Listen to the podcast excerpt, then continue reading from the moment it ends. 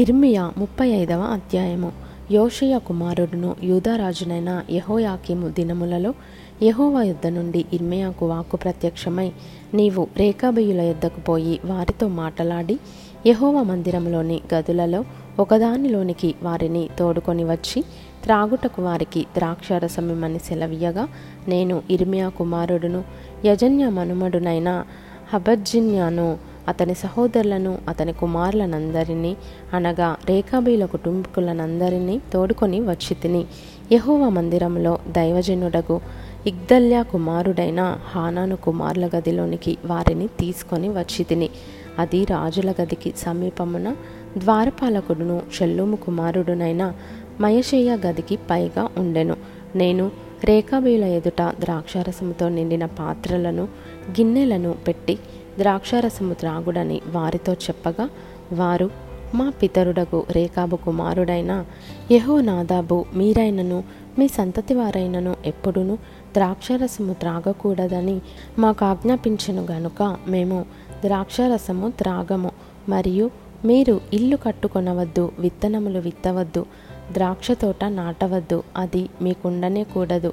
మీరు పరవాసము చేయు దేశములో దీర్ఘాయుష్మంతులగునట్లు మీ దినములన్నీయు గుడారములలోనే మీరు నివసింపవలెనని అతడు మాకు ఆజ్ఞాపించెను.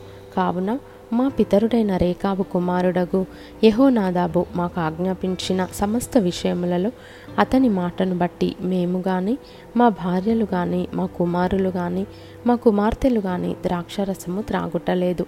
మా తండ్రి అయిన యహోనాదాబు మాకు ఆజ్ఞాపించిన సమస్తమును బట్టి మేము విధేయులమగునట్లుగా కాపురమునకు ఇండ్లు కట్టుకొనుట లేదు. ద్రాక్షవనములు కానీ పొలములు కానీ సంపాదించుట లేదు. విత్తనమైనను చల్లుటలేదు గుడారములలోనే నివసించుచున్నాము. అయితే బబులోను రాజైన నెబుకద్రెజరు ఈ దేశంలో ప్రవేశింపగా కల్దీయుల దండునకును సిరియనుల దండునకును భయపడి మనము ఎరుషలేమునకు పోదము రండని మేము చెప్పుకొంటిమి గనుక మేము ఎరుషలేములో కాపురమున్నామని చెప్పిరి. అంతటా యహోవాకు వాక్కు ఇర్మియాకు ప్రత్యక్షమై ఈలాగు సెలవిచ్చెను. ఇస్రాయేలు దేవుడు యెహోవా సెలవిచ్చినదేమనగా నీవు వెళ్ళి యూదా వారికిని ఎరుషలేము నివాసులకును ఈ మాట ప్రకటింపుము. యహోవా వాక్కు ఇదే మీరు శిక్షకు లోబడి నా మాటలను ఆలకింపరా? ఇదే యహోవా వాక్కు. ద్రాక్షారసము త్రాగవద్దని రేకాబు కుమారుడైన యహోనాదాబు తన కుమారులకు ఆజ్ఞాపించిన మాటలు స్థిరముగా ఉన్నవి. నేటి వరకు తమ పితరుని ఆజ్ఞకు విధేయులై వారు ద్రాక్షరసము త్రాగుకున్నారు. అయితే నేను పెందలకడ లేచి మీతో బహుశ్రద్ధగా మాట్లాడినను మీరు నా మాట వినకున్నారు. మరియు పెందలకడ లేచి ప్రవక్తలైన నా సేవకులనందరినీ మీ వద్దకు పంపుచు ప్రతివాడును తన దుర్మార్గతను విడిచి మీ క్రియలను చక్కపరుచుకొనిన ఎడలను అన్యదేవతలను అనుసరింపకయు వాటిని పూజింపకయు.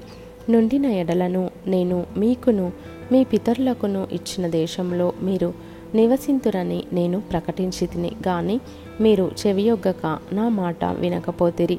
రేఖాబు కుమారుడైన యహోనాదాబు కుమారులు తమ తండ్రి తమకిచ్చిన ఆజ్ఞను నెరవేర్చిరి గాని ఈ ప్రజలు నా మాట వినకయున్నారు. కాబట్టి ఇస్రాయేలు దేవుడును సైన్యములకు అధిపత్యునగు యహోవా ఈ మాట సెలవిచ్చుచున్నాడు.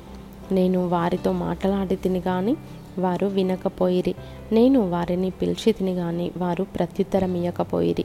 గనుక యూదా వారి మీదికిని ఎరుషలేము నివాసులందరి మీదికిని రప్పించదనని నేను చెప్పిన కీడంతయు వారి మీదికి రప్పించుచున్నాను. మరియు ఇర్మియా రేఖాబియులను చూచి ఇట్లనెను.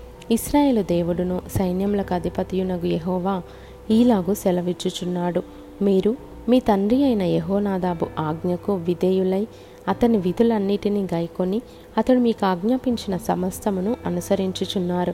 కాబట్టి ఇస్రాయేలు దేవుడును సైన్యములకు అధిపతియునగు ఎహోవా సెలవిచ్చినదేమనగా నా సన్నిధిలో నిలుచుటకు రేఖాబు కుమారుడైన యహోనాదాబునకు సంతతివాడు ఎన్నడూ నుండక మానడు.